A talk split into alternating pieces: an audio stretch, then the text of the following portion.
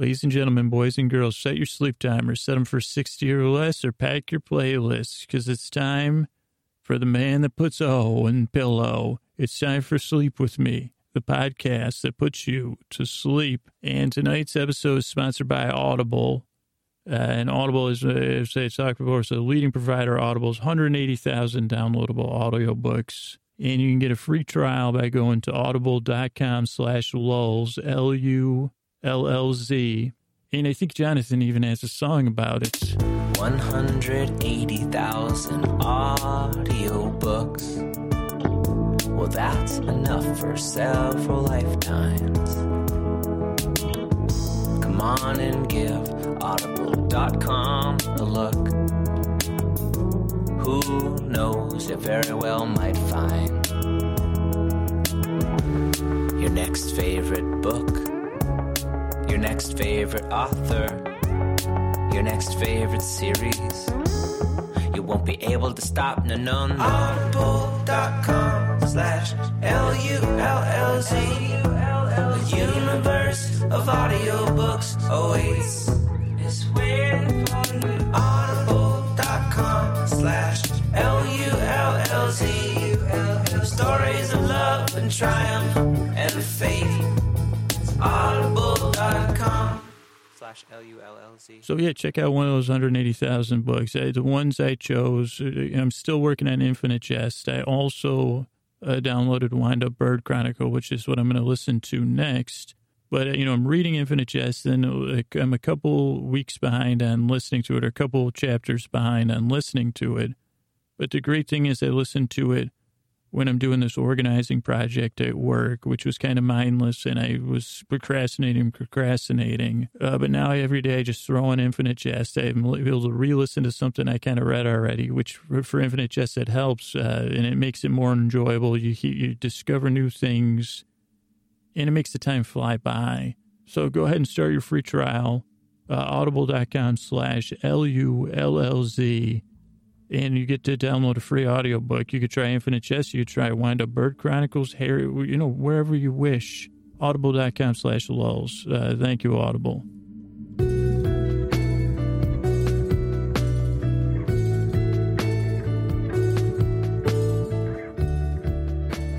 All right, hey, you have all night tossing, turning, mind racing, trouble getting to sleep, trouble falling asleep. Well, welcome.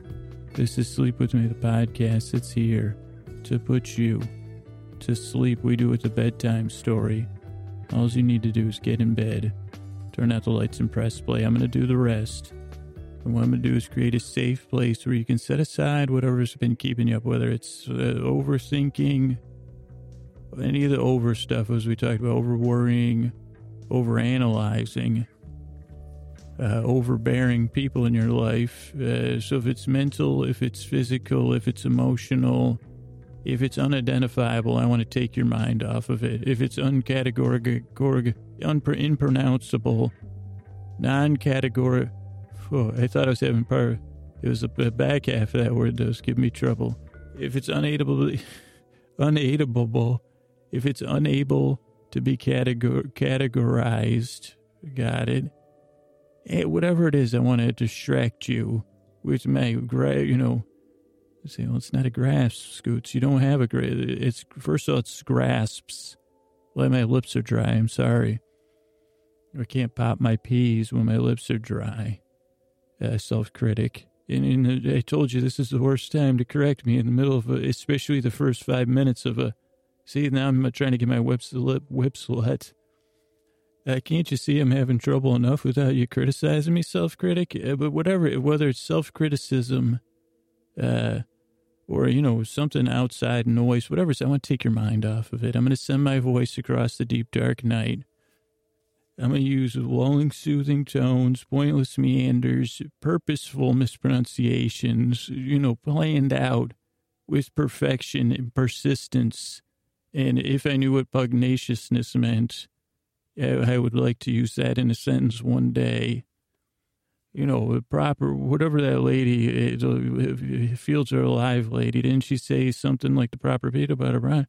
So all that stuff, I'm going to use that stuff and more to take your mind off of things. And if this is your first time here, or your first, 35 times here. Let me just give you a quick orientation, which changes at every episode. Because maybe if it's like this for you at bedtime or something, you can relate to this thing where you lie down and all of a sudden, like it becomes this overwhelming nonsense or something. It makes it hard for you to go to sleep. Some sort of process is going on. I guess the example I'm thinking of, and I know you're not supposed to talk about food at bedtime, but this is like, but we're talking about is like, don't bring an indecisive person to Taco Bell, because going to bed sometimes is like the friggin' menu at Taco Bell. And this isn't a total criticism of delicious Taco Bell, not sponsoring the podcast, but Taco Bell. What could be better at bedtime than Taco Bell? Anyway, but what could be more confusing or similar to bedtime than the menu there? Like you got your big three. Well, who is the big three? You got BK, you got Mickey D's, maybe, I don't know if Wendy's and Taco Bell. Wendy's menu's no day in the park either. But Taco Bell's menu, I find, and I usually am pretty decisive, but I just went in there. That's why it's on my mind a couple days ago. And I said, where the hell's the things with the Fritos in there? And then, the worker just stared at me, And then they had this new thing that came out after the Super Bowl. So I had to try that. But I said, well, it's not like, okay, here's your beef stuff, here's your chicken stuff, and here's the stuff for your crying kids. I mean, Taco Bell's got stuff all, I mean, come on, can you guys, and I know you probably, they say, well, actually, we pay 50 designers. We have the most analytical menu. The woman, we took the woman from Sound of Music, and I say, okay, hold on to your data there, cowboy. I'm talking about bedtime. I'm talking about a metaphorical Taco Bell menu, okay? This isn't an actual gripe, because I stuffed my actual gripe into the thing, and that's when the manager laughed at me and he said, oh, we'll be checking that later. So, that's in the system, that one.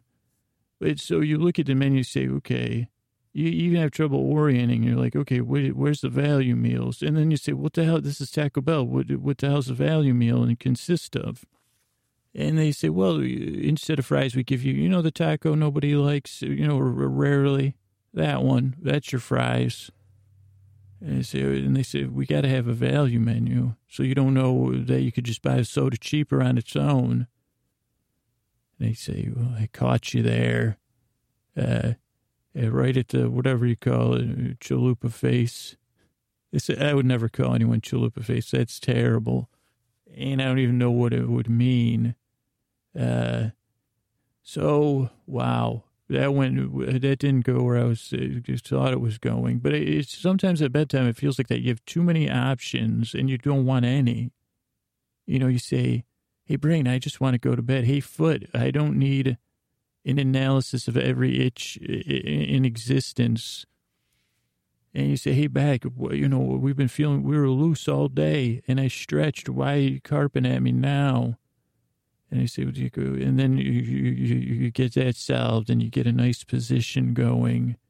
And then another part of your brain, maybe both. Sometimes I think the lizard brain and the mammalian brain are conspiring against me. In fact, I'm positive of it. And then they say, well, geez, what about all that stuff in the middle menu, the casita menu or whatever the hell they call it? Why didn't you get that? That stuff's all healthy. And then you can actually laugh at that. You say, come on, you're the lizard brain. I know you're up to no good. And they say, well, I was just using it as a metaphor for all the poor choices you made. They say, what are you, the Catholic school brain? I'm sorry. I was talking to the lizard brain, the mammalian brain. Where the hell I didn't even say, well, that's just here to shame you for all the, because, the lizard brain's just trying to help you make the best of the bad choices in the position you put yourself in. And you say, mammal brain, you want to weigh in on this? And the mammal brain just shrugs, because mammal brain's like, with that look that says, well, I don't know how we're going to get through this one with you in charge. And you say, I don't remember calling a team meeting. And then you say, what the heck are we doing in Taco Bell? And then your craving brain says, well, I just said, I figured we'd get us up. You say, I don't even like leaving the house for anything. Why? I said, God forbid you live in L.A. and you have Postmates showing up. And you say, why is Postmates here? And then you, I think that is a new thing. I've been hearing from L.A.-based listeners, Postmates brain. And, you know, PMUI is definitely a thing. But, you know, postmating... ambient-related postmating. I don't even know if I'm using the term, but whatever you say, hey, I'm just trying to go to bed here. You know, can we just tip this guy out and put this food in the fridge for lunch tomorrow? Can we leave the Taco Bell? Can we leave the discussions about my childhood, my future, my career, my body, feelings about my body, my needs, my wants? You know, all of the Maslow's hierarchy, except for the water I drank already. Keep Maslow out of bedtime, or Maslow, or proper, see, keep scientific. I don't know. I wish I had a good one. It would have been good if I was positive how to pronounce his name. But there's no there shouldn't be any hierarchies at bedtime. There should be a hierarchy on the freaking Taco Bell menu. You see, man, this thing is a pain in the ass. I'll be honest. I mean, the only thing they got going is that they give you humongous soda, because they say, hey, we're not going to waste your time with this with the sizing stuff. We'll just do the most damage. We know you'll be back anyway. We'll see.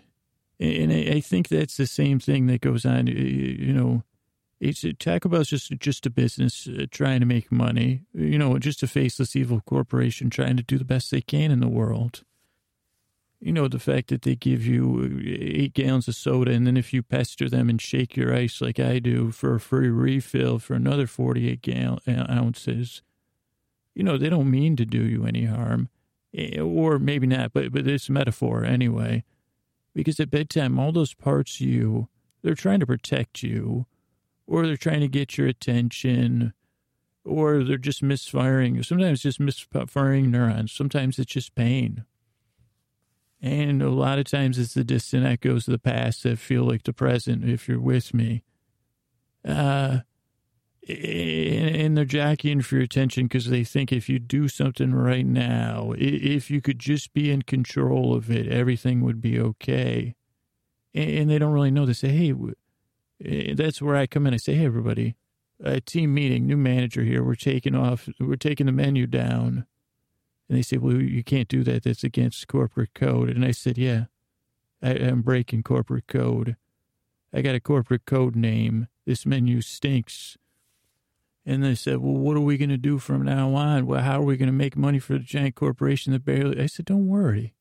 Don't worry. When someone comes in, we'll talk about them at the cash register and decide what they're going to order. And then, then we'll say, okay, you're number 47 before they even say anything. And the staff just looks, but the difference is that I say, hey, I'm going to tell you a bedtime story, little brain parts, little body parts. I'm going to try to distract you. I'm going to try to take your mind off of things. I'm going to use lulling, soothing tones, pointless meanders. And everybody can just listen to me. Nothing to worry about here. Nothing to see here. No, we're not going to restructure anything. We're not going to do any corporate thingamajigs. That was just all distraction. Because all I want to do is take your mind off stuff and get, I guess I got a little, I got a bell brain, that my brain bell got rung. But that's all I want to do is take your mind off stuff and help you fall asleep. And maybe there's a chance if this is your first few times here, you're listening, you said, I mean, you probably had some sort of reaction to me. What the heck's wrong with this guy? Whoa, boy. This is interesting, or barely interesting, but strange in an interesting way. But I bet you there's a pretty decent chance you didn't think about all that other stuff. And that's how this podcast kind of works. And it doesn't work for everybody. Some people try, it irritates them. People that can pronounce words, franchisee, something with those people, and the rest of the people in that arena. But that's it. That's the way the podcast works. I wanted to take your mind off of stuff and help you fall asleep. So I'm glad you're here. Thanks for stopping by, and I hope I really desire to help you fall asleep, all right? And before we get to housekeeping, I just want to remind everybody, is Audible sponsored this episode. If you want to download a free book, start your 30-day trial at audible.com/lulz, L-U-L-L-Z. And you can listen to your new book on, you know, you got Audible apps for iPhone, Android, Windows, Kindle. And you can listen to it on an MP3 player. You can listen to it on a computer. And at the end of the trial, you still own the books you downloaded. So go to audible.com/lulz and start your trial right now and support the show and get a free book. Thanks, Audible. Housekeeping, we're on the web, www.sleepwithmepodcast.com. Older episodes can be found on our website. You can comment on our website. You can email me feedback at sleepwithmepodcast.com. You can get me on Twitter at Dearest Scooter or on Facebook at Sleep With Me Podcast. I want to thank Chris Postill from Sounds Like An Earful, who edited this episode and did the music. I want to thank Jonathan Mann on our lullabies. I want to thank Scotty and Jennifer on our artwork, on our honor. We've got a Facebook group over at sleepwithmepodcast.com/nods. I want to thank our moderators over there, Jennifer B., Julie C., Rachel L. to the G., Lie to Lie, Lauren Alexandra. We've got a subreddit over at sleepwithmepodcast.com/reddit. I want to thank Latitude, who runs our subreddit. And that's it. Let's get on to the show. All right, hey, everybody. It's Scoots here. It's Wednesday. It's time for Trending Twitter Tuesday. It's Wednesday, February 24th, 7:10 p.m. By the time I get this Twitter app up and running, it'll be something else. But, all right, so I got it fired up here. And it was still in Sweden. I don't know if I guess I used Sweden's last time. I don't remember because it was a week ago. That was the paper delivery episode. But so that's what I have here. My phone's on a low battery, so could be flying in the dark. But so I was thinking about, I said, this doesn't happen to me often. Now I've done whatever, 300-something episodes, 350-something. And I don't have total total episode recall.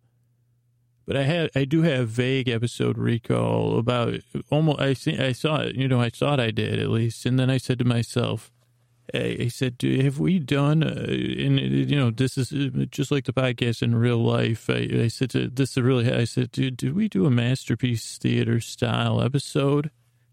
And to paint the picture, I immediately pictured a bearskin, a faux bearskin rug and a roaring fireplace in a chair in front of the fire.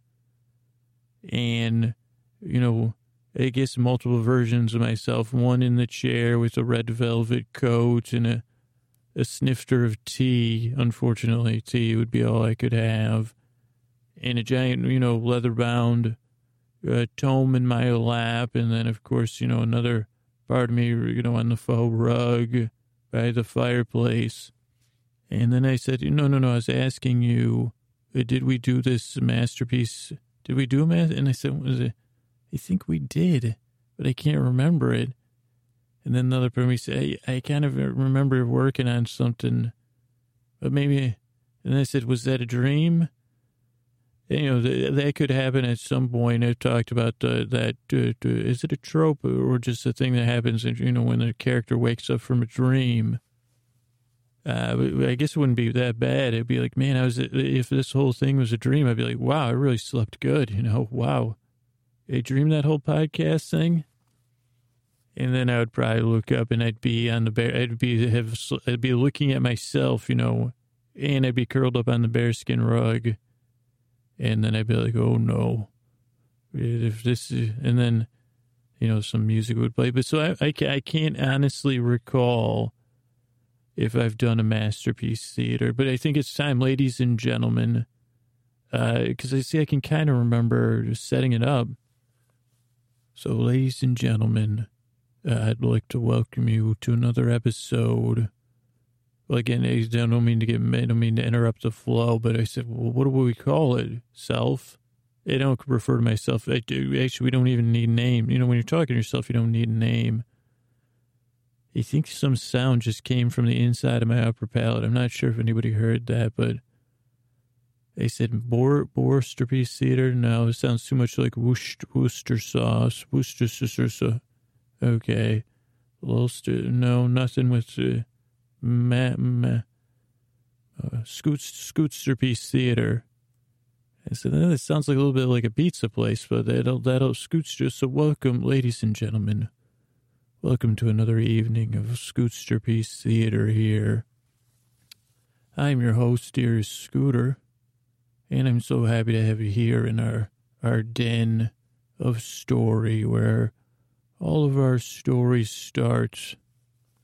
And tonight our lovely tale is based on a novel which has become a work of both fan fiction and fantasy fiction, but mostly fantasy fiction. That a young boy that's lying on my faux bearskin rug, a boy man, a boyish, except for that thing in your forehead, where you're talking to yourself. Oh, yes, a young boy man once said he may have written, "It's time for the secret history of the doily." And where would a tale of a secret history of the doily start? But a long time ago, in a place where you would least expect a doily to come from, deep in a place far in the past, there lived inside of an inn, within an inn, two brothers, Liam and Lewis. And believe it or not, Liam and Lewis lived in a part of the world, in a part of the country known as robber baron country. And their inn was not far off the riverbanks, along one of the great rivers of the world. And their parents ran this inn between two territories of two great robber barons. And oh, Scooter, you may ask yourself, what is a robber baron? What do you think a robber baron is, Scooter?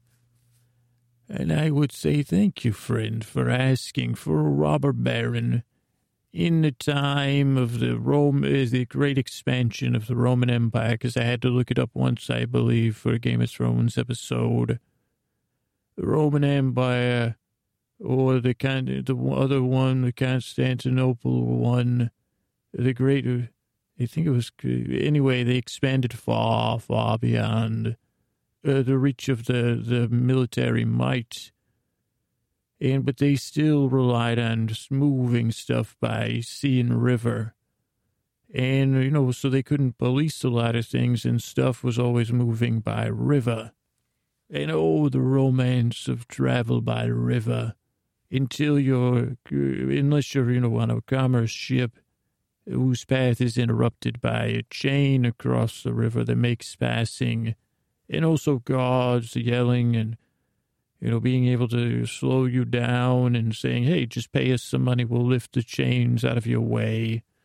If you don't, we've slowed you down, so we're going to make a bunch of trouble. And they'd say, hey, we're just delivering these bales of hay, man, hay. And then the people working, doing the actual robbing, were not the barons. The baron lived up on a hill above and said, I have a right to collect a tax on all these rivers because, who are these Romans moving things about and who are they to make so much money on a river that just happens to be in my backyard, that I took by, because my family was landed and passed it down from, who do those people think they are to use my river? Because just because it flows by and leaves and other things flow by, doesn't mean it's free. And so that happened a lot on these rivers. But Liam and Lewis, they were neither robbers nor barons. They were boys. And they lived in between two of the great robber barons. Pinochle Toes was what they called the one robber baron. Maybe we'll explain why. And that was about a robber baron upriver and the robber baron downriver. His name was Senebo Say. But Liam and Louis Say lived in between with their parents in their inn, and the parents' inn would sometimes get visited by the post and pre-robbed, riverboats, which were not American riverboats, Americans assuming everything, but merely a boat that travels by river. Sometimes they would come and they would stay at Liam and Lewis's parents' inn. Wasn't a fancy place, but it wasn't a crummy place either. And there was always room for those that could pay. And if there was, and they actually, believe it or not, as a site, they had actual variable pricing. I heard this Scooter recently go on a tirade about what happened to variable pricing. Well, Liam and Lewis's mother, Adele was her name, she had said, well, we'll change the price if the room, so you could get a room for nearly a penny. Now, you couldn't get a dinner at the inn for just a penny. No variable pricing on food unless it's rotten, she would say. But a room could be had for not much if it was open. But it also came with the caveat, if someone showed up and would pay more, your ass would be out. But Liam and Louis, they were just boys, and they would be able to explore the riverbanks and meet friends and watch the boats go by. They would talk to the boat folks. They would talk to the folks traveling by the riverside road where commerce would also go. And they heard tales of the great robber barons and the feasts they would have. And occasionally, they would meet a robber baron and some such things. And occasionally the Romans themselves would make their way up the river to put an end to this nonsense, as their father would tell them. But you might be wondering, how is this related to the doily? And I'd say, well, that's why it's the secret history of the doily, you see. For as you probably know, or you may not know, Liam was known as Little Mix, was Liam's nickname. Little Mix, for that was Liam's favorite thing to do at the inn and in the yard and every place Liam would go. Mixing pots and mixing mud and mixing rain and mixing soup, mixing customers' drinks, even when they didn't want to mix, to say, "It's an ale, boy. Get your arm out of me ale." So Liam was known as Little Mix, and the other one, Louis was known as Cold Play, because it was never too cold for what was the other one, Liam and Louis to play. Never too cold for Louis to play. And they lived a happy childhood, and as they got older, time passed, but the robber barons still controlled the rivers, and Romans, they still complained about it, but as soon as they left, the robber barons said, oh, yeah, no problem with it. And the Romans would say, this is the last time. We're going to come with real soldiers and knock down your towers and quit this river harassment. It's ridiculous. It was always, who did that? And then the Romans would say, well, I don't understand. We just say, okay, triple tap. And then the people in the boats, it was all, and everyone always came to the inn to complain. And people would say, well, that's why Liam's always mixing things, because all the complaining nonstop. You had the sailor, the ships, and even the sailors said, they say we're on a river. We don't even deserve to be called a sailor. They just say we're river rats. And they say, I've seen a river. We're not sailing, so I guess you got us, guys. But, occasionally we'll put a sail up if it's really windy. But it's a work being on the river, and we get these darn robber barons harassing us and throwing junk and with the rusty chains across the river, and the taxing, and it's exhausting. And then the Romans say, deliver this stuff. And I've never hated pottery more in my whole life. And then the Roman soldiers, mostly tax collectors, mostly just foot soldiers, bad, the people that deliver the bad news and the decrees. They would come and they'd be like, how friggin' far Rome is from here, our Roman Empire. Why the heck did they expand it away the heck up here? What is this, Bavaria?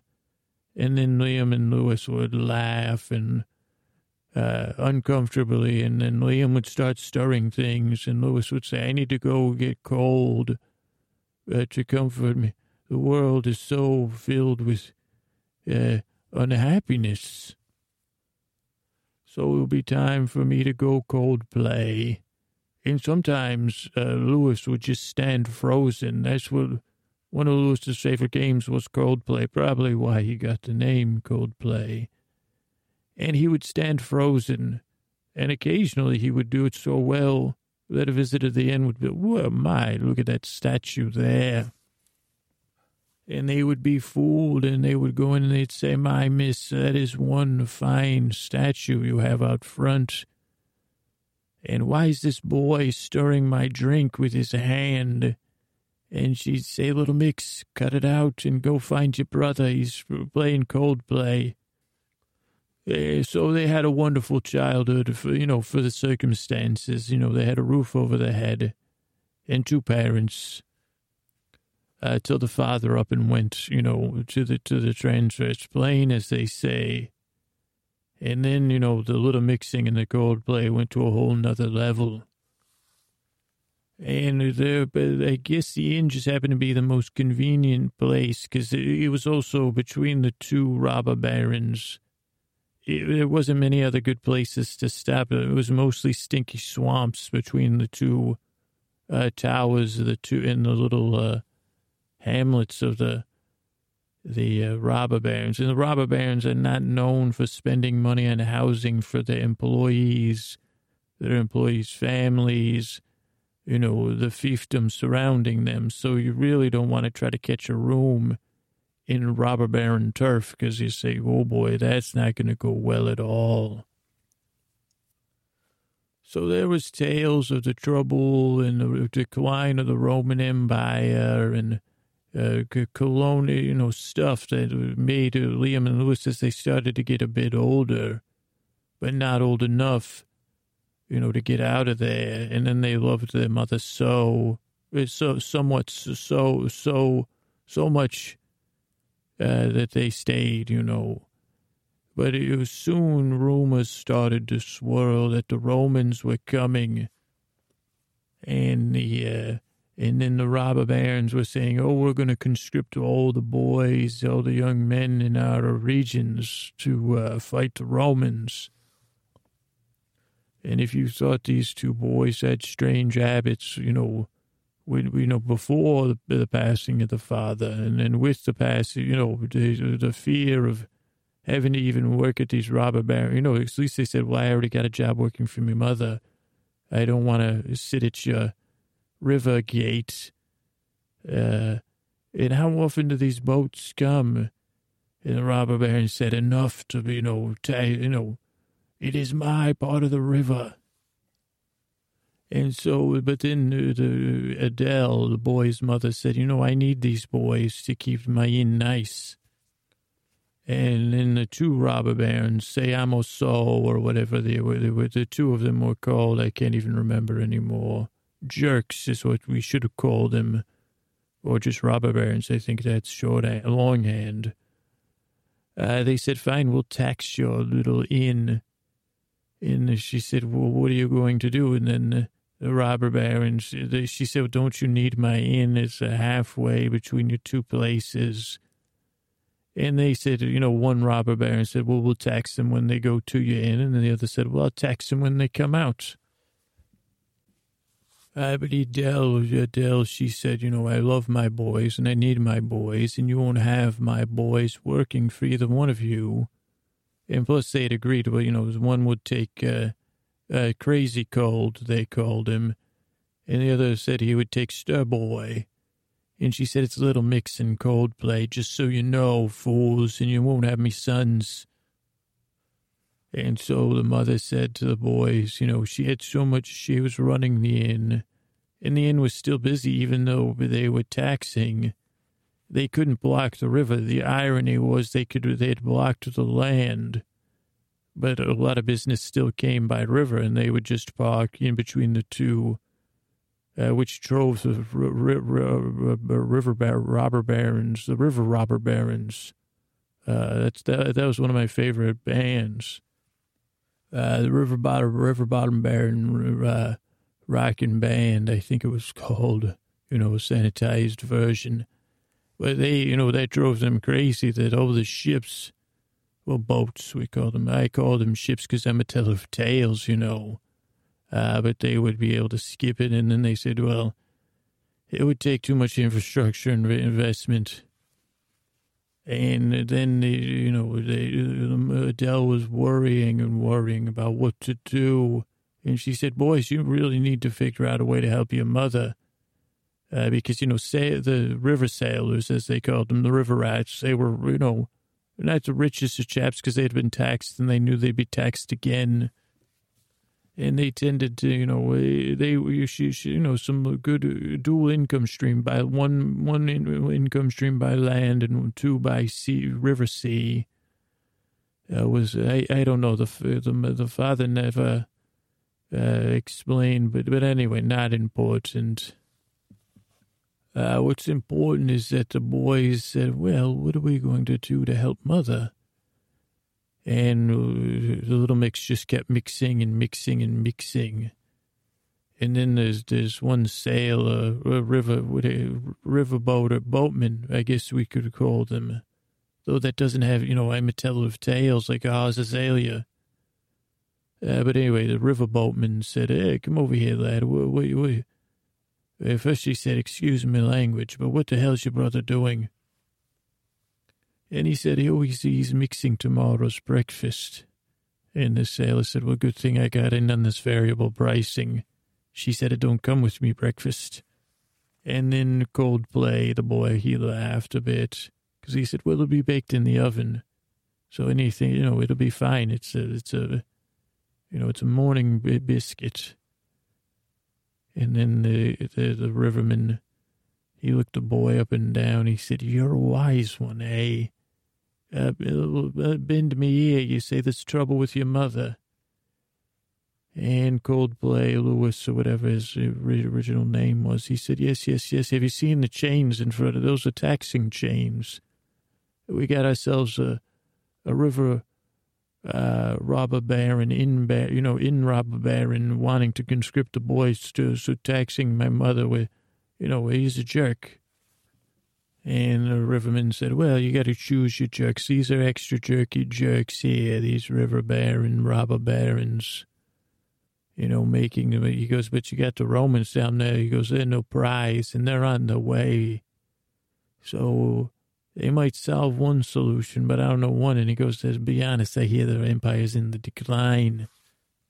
And Coldplay, because he had spent so much time outside, he had developed a bit of an edge as he started to reach pubescence. And he said, well, the lot of good that's going to do me, mother, you faux sailor. And the faux sailor said, well, you got to think of a solution, boy. You got a brother who won't stop mixing things. And you got you, and he goes, you're the one that was the statue last year, right? And he said, okay. Because what we do, the Romans, they like to do proclamations. Have you done any proclamations? And the boy looked at him blankly. And he goes, do you have any representation? And he goes, well, you know, the property, you know, we own our property here. And we're lucky because, you know, the robber barons own most of the other property. And he goes, they were always threatening to take it, but he goes, actually, I don't know. I think I don't know. He goes, I guess that was written in some. And this riverman said, you're getting distracted, boy. Now, think of something like a proclamation says, hear ye, hear ye. On this date, Caesar declared the yada, yada, yada, ding, dong. And the boy said, I don't under... He goes, oh, like an award. He goes, Father used to give us awards at night, and I think Mother said this is what encouraged our behavior, because he goes, every night as we lay down, and, you know, we would worry about, me and my brother, we worry a lot. So we would lie in bed worrying about this thing or that and say, Father, what if the river loses all its water? Or what if the Romans come and marry Mother? And what, Father, what if the river rats really are rats? Because they do smell like rats. And the river rat stared at the boy. Father, what if, blah, blah, blah. What if the robber barons surround our inn with chains? And the father said, I'll take care of that, believe me. Father, what if you're here not to take care of that? But every night our father would give us an award. He'd say, well, there's a lot of stuff on you boys' minds. But I just was thinking to myself, instead of worrying about all that, I was thinking to myself, what was that boy stirring all day? Me son Lewis, the greatest stir. I saw him stir some eggs today. And I spoke to the cow, and I spoke to the chicken, and I spoke to your mother. And we decided to give the Egg Mixer of the Year award to Liam, our little mix. And then Father would clap and cheer for me and my brother. Me brother, he's the mixer, clearly. And then me father, he would give me an award. And the sailor said, what award? And Father, he said, I had more. He said, well, it was quite cold today, and one of our sons stayed inside and mixed. But the other son ran about in the cold until his fingertips hurt, and then he came in and cried because he played so well. And I'm so proud of my boy who loves to play in the cold, my little cold play of the year, Lewis. And then Father would cheer. And then the sailor riverboat man said, well, there's your answer, boy. Good day. And then, someone else came in and paid a high wage, and the riverman was gone. And so Lewis thought to himself, he said, brother, we need to come up with a way to give awards to robber barons. And think of some way to make it. He goes, I got an idea. Can you mix up some stuff? And the brother said, I love to mix, my brother. And then he said, can you do anything other than mix? I need you to push beyond your bound. Well, I just mix for comfort, sure. When I'm done mixing, just tell me what you need me to do, as long as I can mix. I'll stay calm, and I'll keep mixing. Can I keep mixing? Well, actually, brother, that's perfectly mixed. But yes, I think we need to go into Mother's study, because remember when Mother decided to have the fancy sheets and the fancy bed things in case, because they said the fancy Romans were coming. They never came, though. But remember, Mother, she made those fancy sheets, and then she put them away for when... to save them. But remember, all the ways, yes, brother, that's called needlepoint and knitting and sewing. Okay, so I'm trying to think, I think we should sew some awards for the river barons? No, brother, that sounds, let me mix and think at the same time. Do you have anything that needs mixing? Well, what if we go outside and I pretend I'm a statue and you pretend you're mixing me? With your hands, you could just move my shoulders back and forth. And I'll pretend I'm a frozen, you know. Oh, that sounds great, brother. Let's go do that. And so the brothers went out into the cold of night. And they did the self-comforting routines together. Actually, mostly the little mix was doing it. Mixing his brother. Well, I guess the other brother was fantasizing that he was a frozen statue, so he was doing his self-comforting. And so they were co-comforting each other, or I guess parallel comforting, like parallel play. And as they did that, they said, okay, well, awards, robber barons probably love awards. So I think you're onto something, brother. Well, I like it. We're mixing ideas now. But what if we make the awards so grand it attracts the attention of the Romans? And the other brother said, you know, the Coldplay said, that's brilliant. But we'll need something so grand to attract the attention of the Romans. And the brother said, maybe even the ire of the Romans. And the next day came, and the two brothers set off to work. But they were also checking in on each other and providing each other with opportunities to comfort and reflect their ideas back and forth. And Liam was in the mother's den working hard. And Lewis went in. He said, Little Mix, what are you doing, Little Mix? Little Mix, let me in. And Little Mix said, I'm working real hard. I'm coming up with something fanciful but local with utility. And he goes, I think it'll catch on. I do believe. And he goes, because I thought about all, you know, the Romans drank all that wine. But he goes, He goes, I'll figure something out, brother. How's your thing going? And the brother, Coldplay, said, I think I have a name. He goes, I think I'm going to start spreading the awards. We're going to call it the Brit Awards. And he goes, I think the robber barons, they don't like being cold. You know, that's like the nicest thing we could say about them. But he goes, I think I would call them the river barons, the barons of the river, intelligent barons of river, intelligent trafficking. And Little Mix just stared. And the brother said, you know, Brit Awards. And he said, well, he goes, that does have a ring to it. And he goes, do you have anything else? He goes, well, Grammar's 16. And then Little Mix said, what the hell does that mean? And Coldplay said, well, I had a dream about it last night. I don't know. He goes, it was a potato. It said, I said, what's your name, potato? And it said, Grammar's 16. And then I said, why are you Grammar's 16? I said, well, I'm the 16th potato in this potato field here. Pleased to meet you.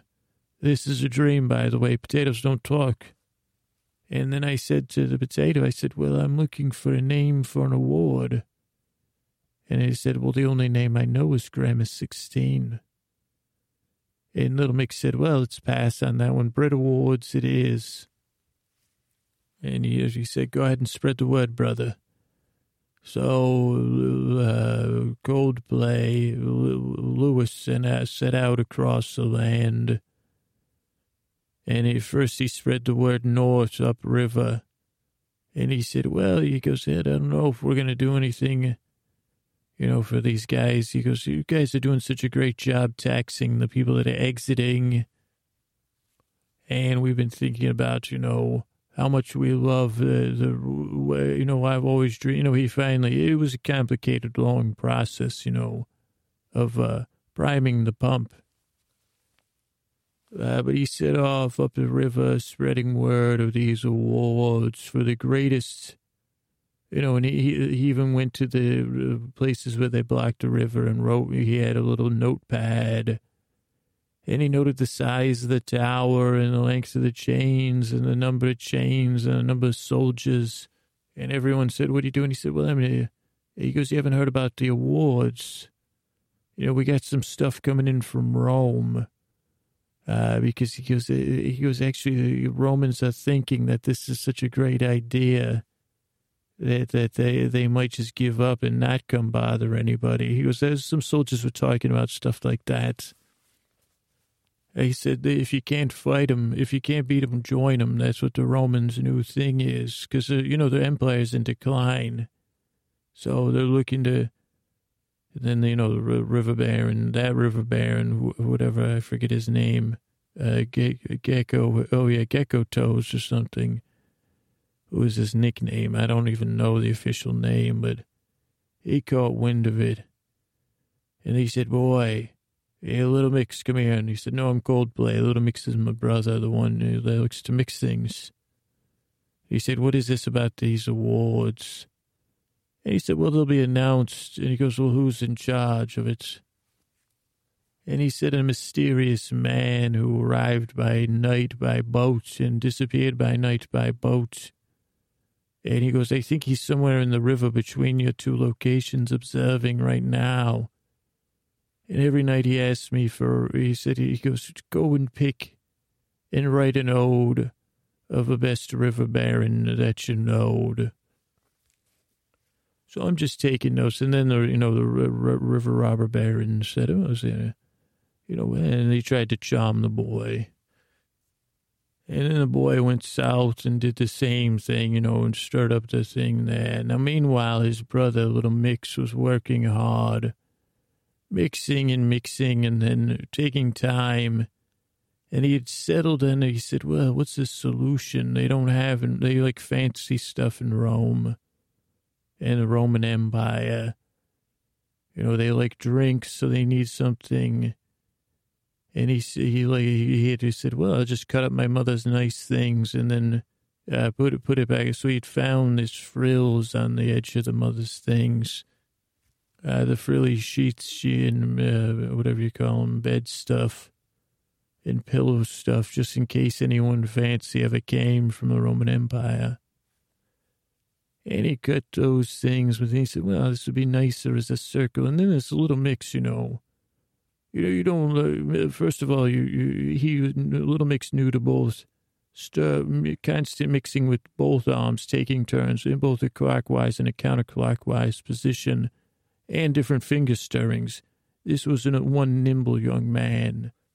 And also, sometimes you're in the mixing zone, but other times you're observing and mixing, comforting and watching, comforting and thinking.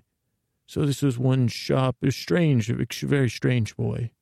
And also Little Mix, this is not story material, but it helped Mother with the mending of the bedding. So Little Mix was quite good at sewing and knitting and those things, needle pointing. And it was not long until Little Mix had cracked the secret of the doily.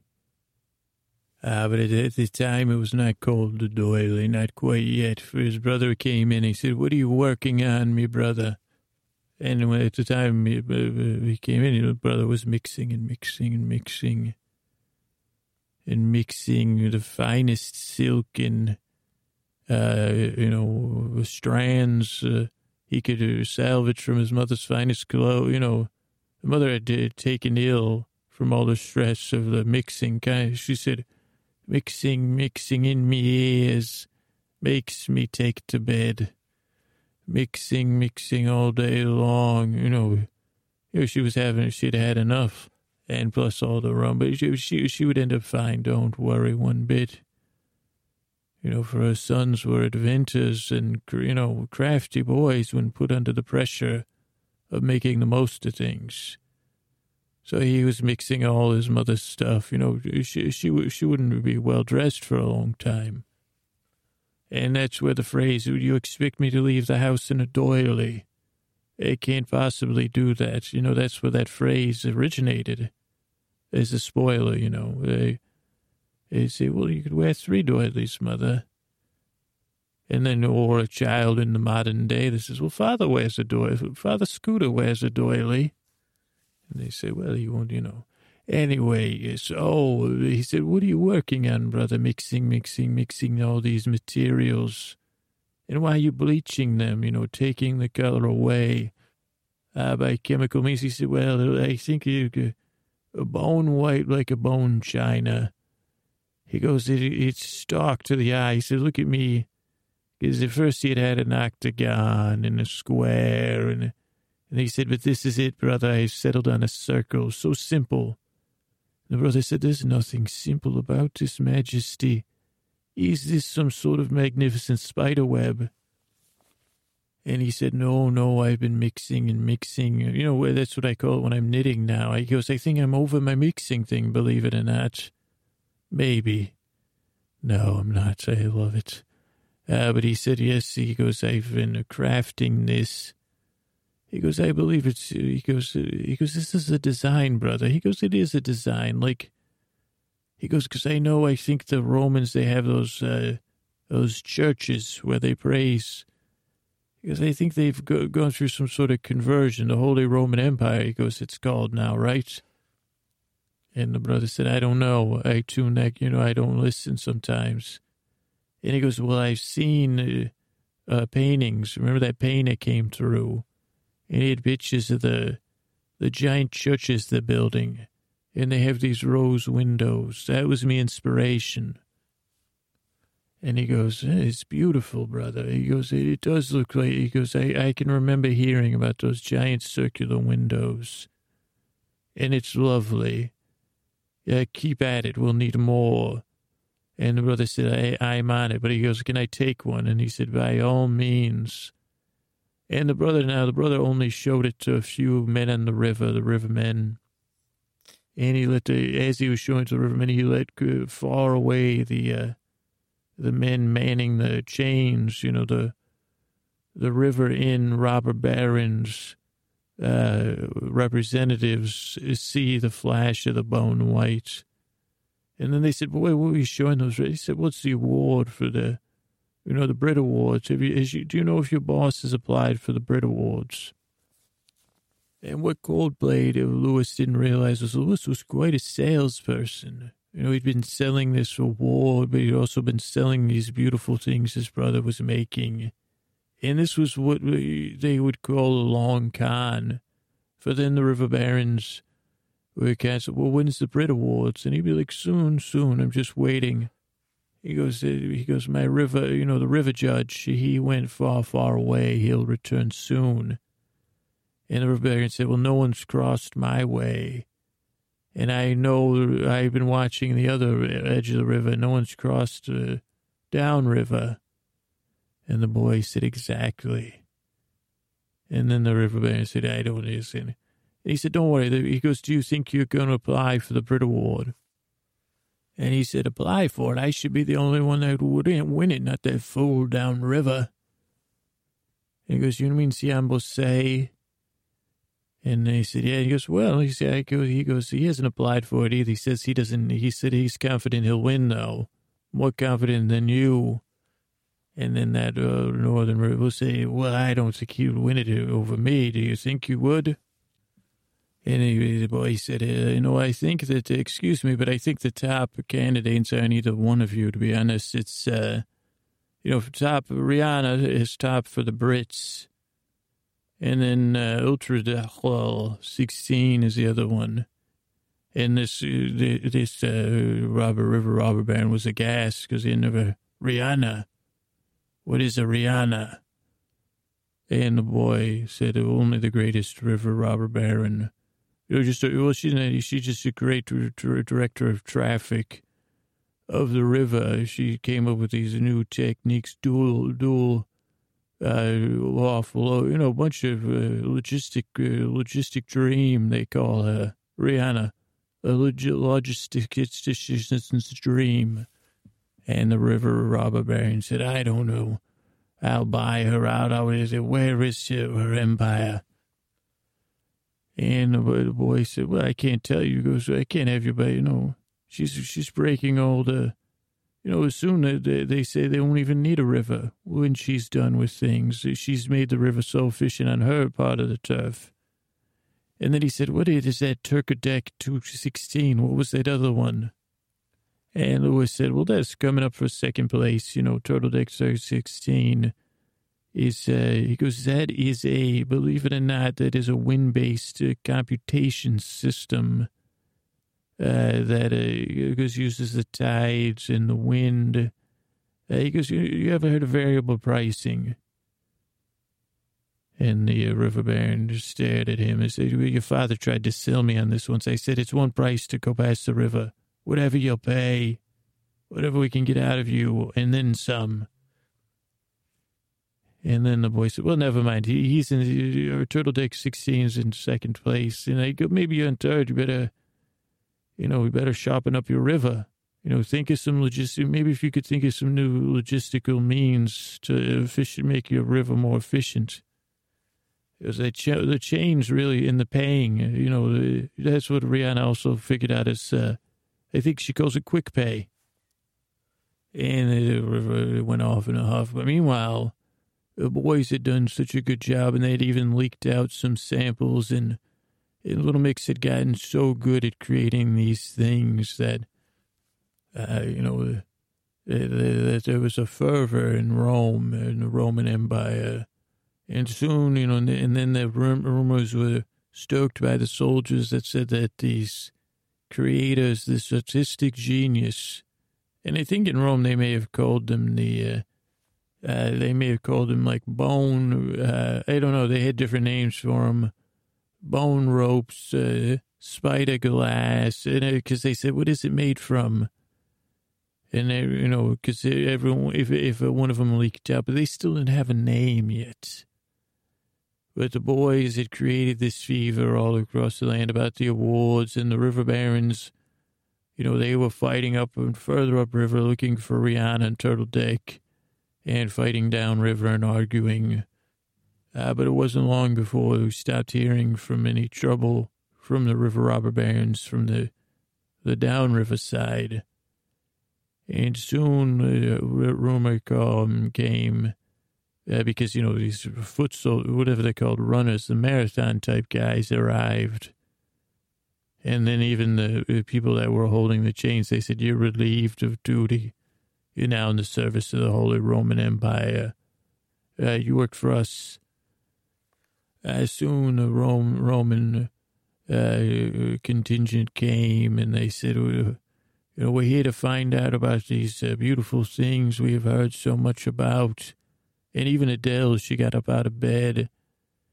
And then Lewis said, well, see, those are awards, you know, for the greatest. And they explained about the river barons. And they said, well, they said, well, who are the top guys? And then the Romans said, well, we'll be back then. We'll deal with all of it.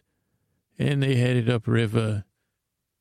And they dealt with everyone. But since Rihanna and Turtle Deck were imaginary, they didn't bother them. Yeah, but the boys, they did, Lewis started to pitch them. He said, I think I can make this river much more efficient. And with, you know, Rihanna River, he goes, and they said, it's the Rhine. He said, the Rihanna, he goes, no, this is a Rihanna Turtle Deck river system. And I think that was over the soldiers' heads because these were just soldiers, you know.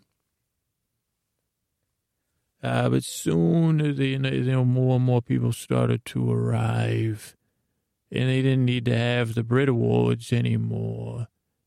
And Lewis started to sell. He said, well, soon we'll be releasing these things for sale for only the finest Romans.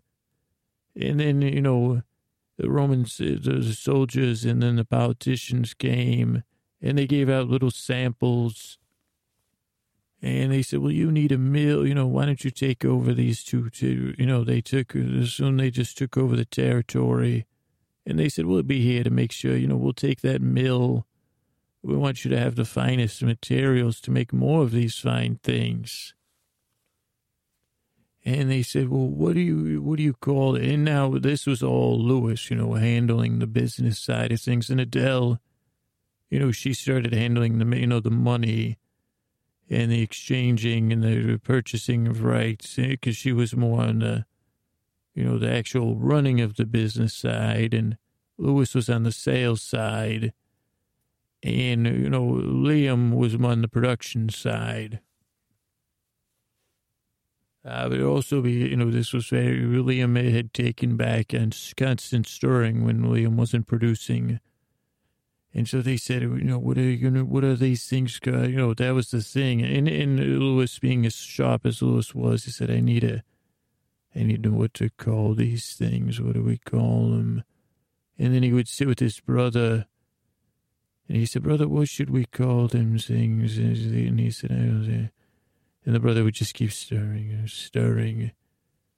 And then he said, well, something. And suddenly Liam discovered that his brother's stirring had taken over, you know, the selling and the taking action to protect his family's rights. It had taken over his need to play in the cold. Playing in the cold world of business had taken... But he also said sitting with his brother was comforting when he was obsessively stirring. And then he said he listened because his brother was always stirring with a beat. And then he got it. His brother's going, Doily, Doily, Doily, Doily, Doily. And he said, that's it, brother. We'll call it a doily or so. And he said, is that what you're saying, doily, doily, doily? And that was, you know, as boring as that ain't, that's how it became the doily. But the secret history of the doily, you know, was much deeper. And this is only the first tale, probably the most important tale of how the doily came to be, anticlimactic in its name. But it was something that saved a family. It saved a river. You know, allowed the Romans to continue their northern, you know, wherever they were going, and the overexpansion, the decline of their empire, and the future spreading of doilies across the lands. I think, though, someone, I guess, another, not a robber baron, but a robber, made off with most of the doilies, I think, to England. You know, that's why they're associated with England and things. And maybe they made off with also this little mix, but I'm not sure. So that thus ends Masterpiece Theatre in the first installment of The Secret History of the Doily. Good night. Patrons, I was thinking Ken N. And I said, well, she says, that's Stacy G over there. I want to say thank you to her. And I also wanted to say thank you to Susanna K. And I was like, I saw Courtney R. I said, hey, thanks. And it was like a walked around. And he says, that is one strong arming person. And I said, is that Tom? And then I hopped on a bike. I went past this statue of Heather W. I said, hey, thank you. And then I ended up, I was in this sculpture garden. I saw something by Tabitha T. I said, thank you and good night. Then I saw something by Gloria M., which I said, thank you and good night to that statue. And then I said, is that a statue of Dustin S.? I said, it is. I said, thank you and good night, statue. And I saw a plaque. It said, thank you, Stacia. Thank you, Sherry W. And I said, oh, there's one thank you for James G. And there's one for Richard H. Jr. And then I said, look at that. It written in sand, Allison S., thank you and good night. And then I said, over there, that's Lynn H. I said, also written in, that's written in flowers, Irma P. And then Hayden E. is right there. And then, oh, look at that. They said, the cloud, there's a skyraider. Thank you and good night, Renee W. Tavy, thank you and good night. I said, this is one good skyraider, because then it said Donna L., thank you and good night, too. And I was like, Barbara J. there. You see that? That's not written in correct. That's written in bubbles. And down to W. And then that one says Lewis. And then Christine. And then I went in swimming. And I saw these surfers. I saw Adam P. I said, what's up, man? How are the waves? He said, great. And I saw Pete R. I said, Pete, how are the waves? He said, thank you and good night. I said, no, thank you and good night. I don't know how to surf either, by the way. But I saw Jeffrey C., who was just swimming. I saw Karen L. was snorkeling. Jonathan W., I said, he looked like he was talking to fish. Thank you, all of them. I saw Sharon N. I said, thank you. And she said, well, I'm just chatting with the seahorses here. And I saw Piercy, who was talking to the seagulls. I said, about time someone in the water gave these. That's nice of you to give the seagulls some attention. I saw John M. doing a backstroke. I saw Raina D. doing a side stroke, which that was the one I could never get in my swimming test. Mandy S. was doing the free stroke, what do they call it, freestyle. And then Brandon E. was doing the breaststroke because it said Brandon breaststroke. And then Dan G. was doing butterfly. Then I saw Carolyn J., who was doing I said, is that a windmill stroke? She said, correct. I said, oh, thanks to all of you. Edith was doing the dog battle. And I saw Eric, who was just, he said, I'm just swimming. And I said, thank you, and good night to everybody there. And then I saw Amy D., who was doing this twist move. I said, I used to call that the washing machine. And then there was a game of Marco Friendo going on. They renamed it. And I think it was like Hillary was looking for everybody. And then Emily Z was there. He said, hey, thanks, everybody. And then William M. was almost it, but then he ran, like made a good move. Carolyn S. was, hey, watch, she was definitely playing fair. So was Chris R. I saw Millie S. having fun and laughing while she was saying, over here. And Anthony M. too. And then I saw some people playing catch. Carl L. Alex F. too. I said, thanks, guys. This is the best water party. I saw Janice. I don't know that one. I have to. I saw Janice and Aaron, Zoe. I was like, look at this. They were all playing catch. Elizabeth S. and then Krista M. They both had water balloons. So did Julie W. and Nathan and Sean L. And then Spencer B. had, like, one of those can water sprayers. Tracy M. had one. I was like, wow, look at that. And then Lindsay M. And then I saw people drinking fresh water. It was Trine. Devin was having some, too. John M. Suzanne W. too. I said, thanks, everybody. Thanks and good night. Rachel B. had some fresh water. Claire D. Gisella too. And Jacqueline H, and then Ashley C, and Gary W, and Lisa E. I said, thanks, everybody, thanks, and good night. And then I was, like, back in the beach, and I said, oh, there's PayPal, friend. I said, there's Medina. I said, thanks, and good night. And then Lorraine S, they were putting on sunblock, which I thought, and then Diana. I said, hey, Diana, thanks. And then I saw Lorna W. I said, hey, what's up? And Michelle E. also, they had parasols, which I thought was nice. Also saw Ruth P., who had a beautiful, I think it was a bonnet. I'm not positive. I said, no, thanks and good night, nice bonnet. And Brandy F., she had a sun hat on. Because I said, she said, no, it's not a bonnet, it's a sun hat, but thanks for thinking of me. And I said, all right, thanks, everybody. Thanks so much, and good night. It's like this little bird on Twitter. It said, Brad Case over here. I say hi. I said, thanks and good night. And then I saw Paul. And I said, hey, I was thinking about some sleep. So I said, cool, Paul. Say, see ya. And then Lisa, with two S's, she was like, what's up? I said, good night, sleep well. And old shark stew. She said, you know, are you eating enough leafy greens? I said, thank you, and good night for that, of course. Babs, I said, but yo, Babs, what's happening? And she said, don't you remember it's what's snapping in? I said, was that from Fraggle Rock or something else? And the Mindy H was like, I said, oh. And I said, did you just say whistle, said oh?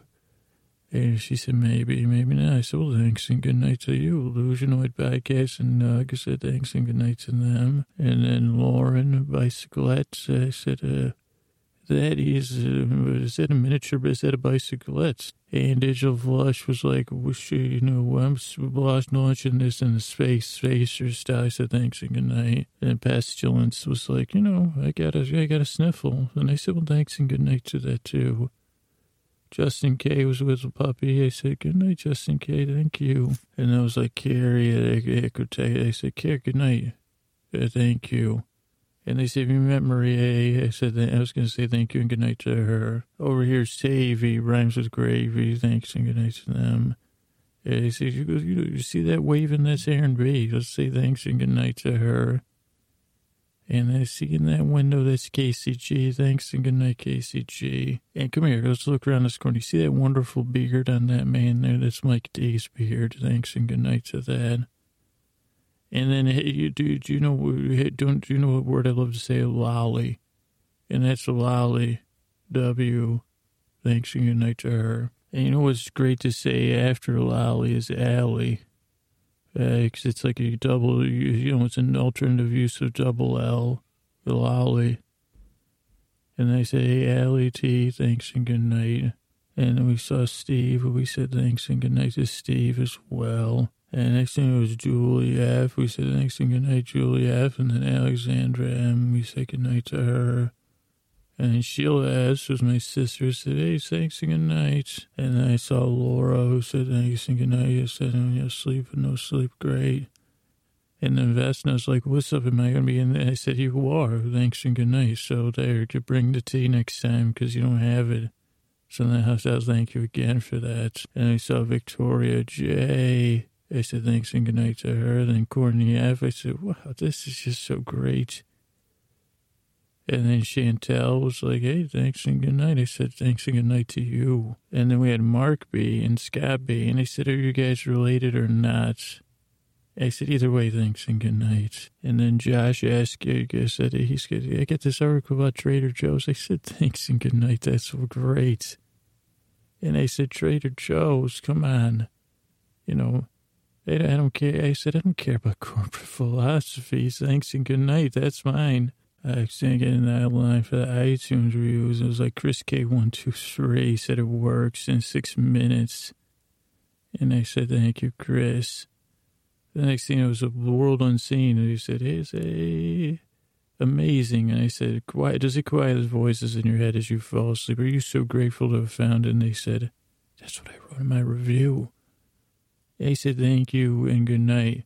And I said, it's like a grateful listener. I said, forget about the sleeping pills. It's super effective. So wonderful. And I said, do you guys see the hat on that woman? It looks like a gaudy toucan or toucan.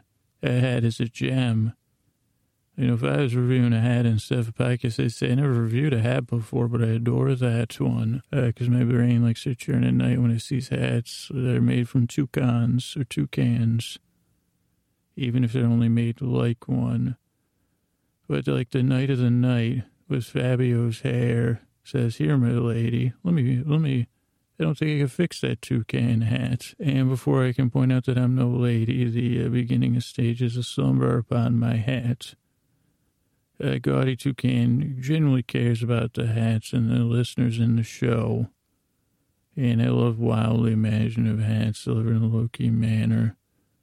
Lulls to sleep, and I look forward to going to bed. Make my days a minute. Oh, thank you, gaudy toucan, and good night. And then I said, have you ever had a golfer Oreo before?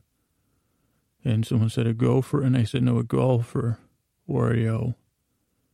And they said, what's that? I said, it works for me all the time. Weird how every episode works, no matter what problems. I love the podcast. I love the golfing. I love the Oreos. I love superpowers. And then I said, you know what I usually have after I eat a golfer Oreo is a motor pickle. I'm sorry, motor pickle. Yeah, because I love that by this podcast. I turn out the lights up in bed, press play, Scooter does the rest. Thank you and good night to motor pickle who falls asleep. That gives you permission to barely pay attention. Very calming. And they're about to press play. And you know where when I'm eating these things, I'm on vacation. I'm in Western Pardo. That's what I stay at. But that's the IN. The Weston Pardo. That's my favorite place to stay to eat motor pickles. Because that place is brilliant, phenomenal. Literally within minutes I'm eating motor pickles and golfing Oreos and falling asleep. Thanks and good night to everybody. Yeah.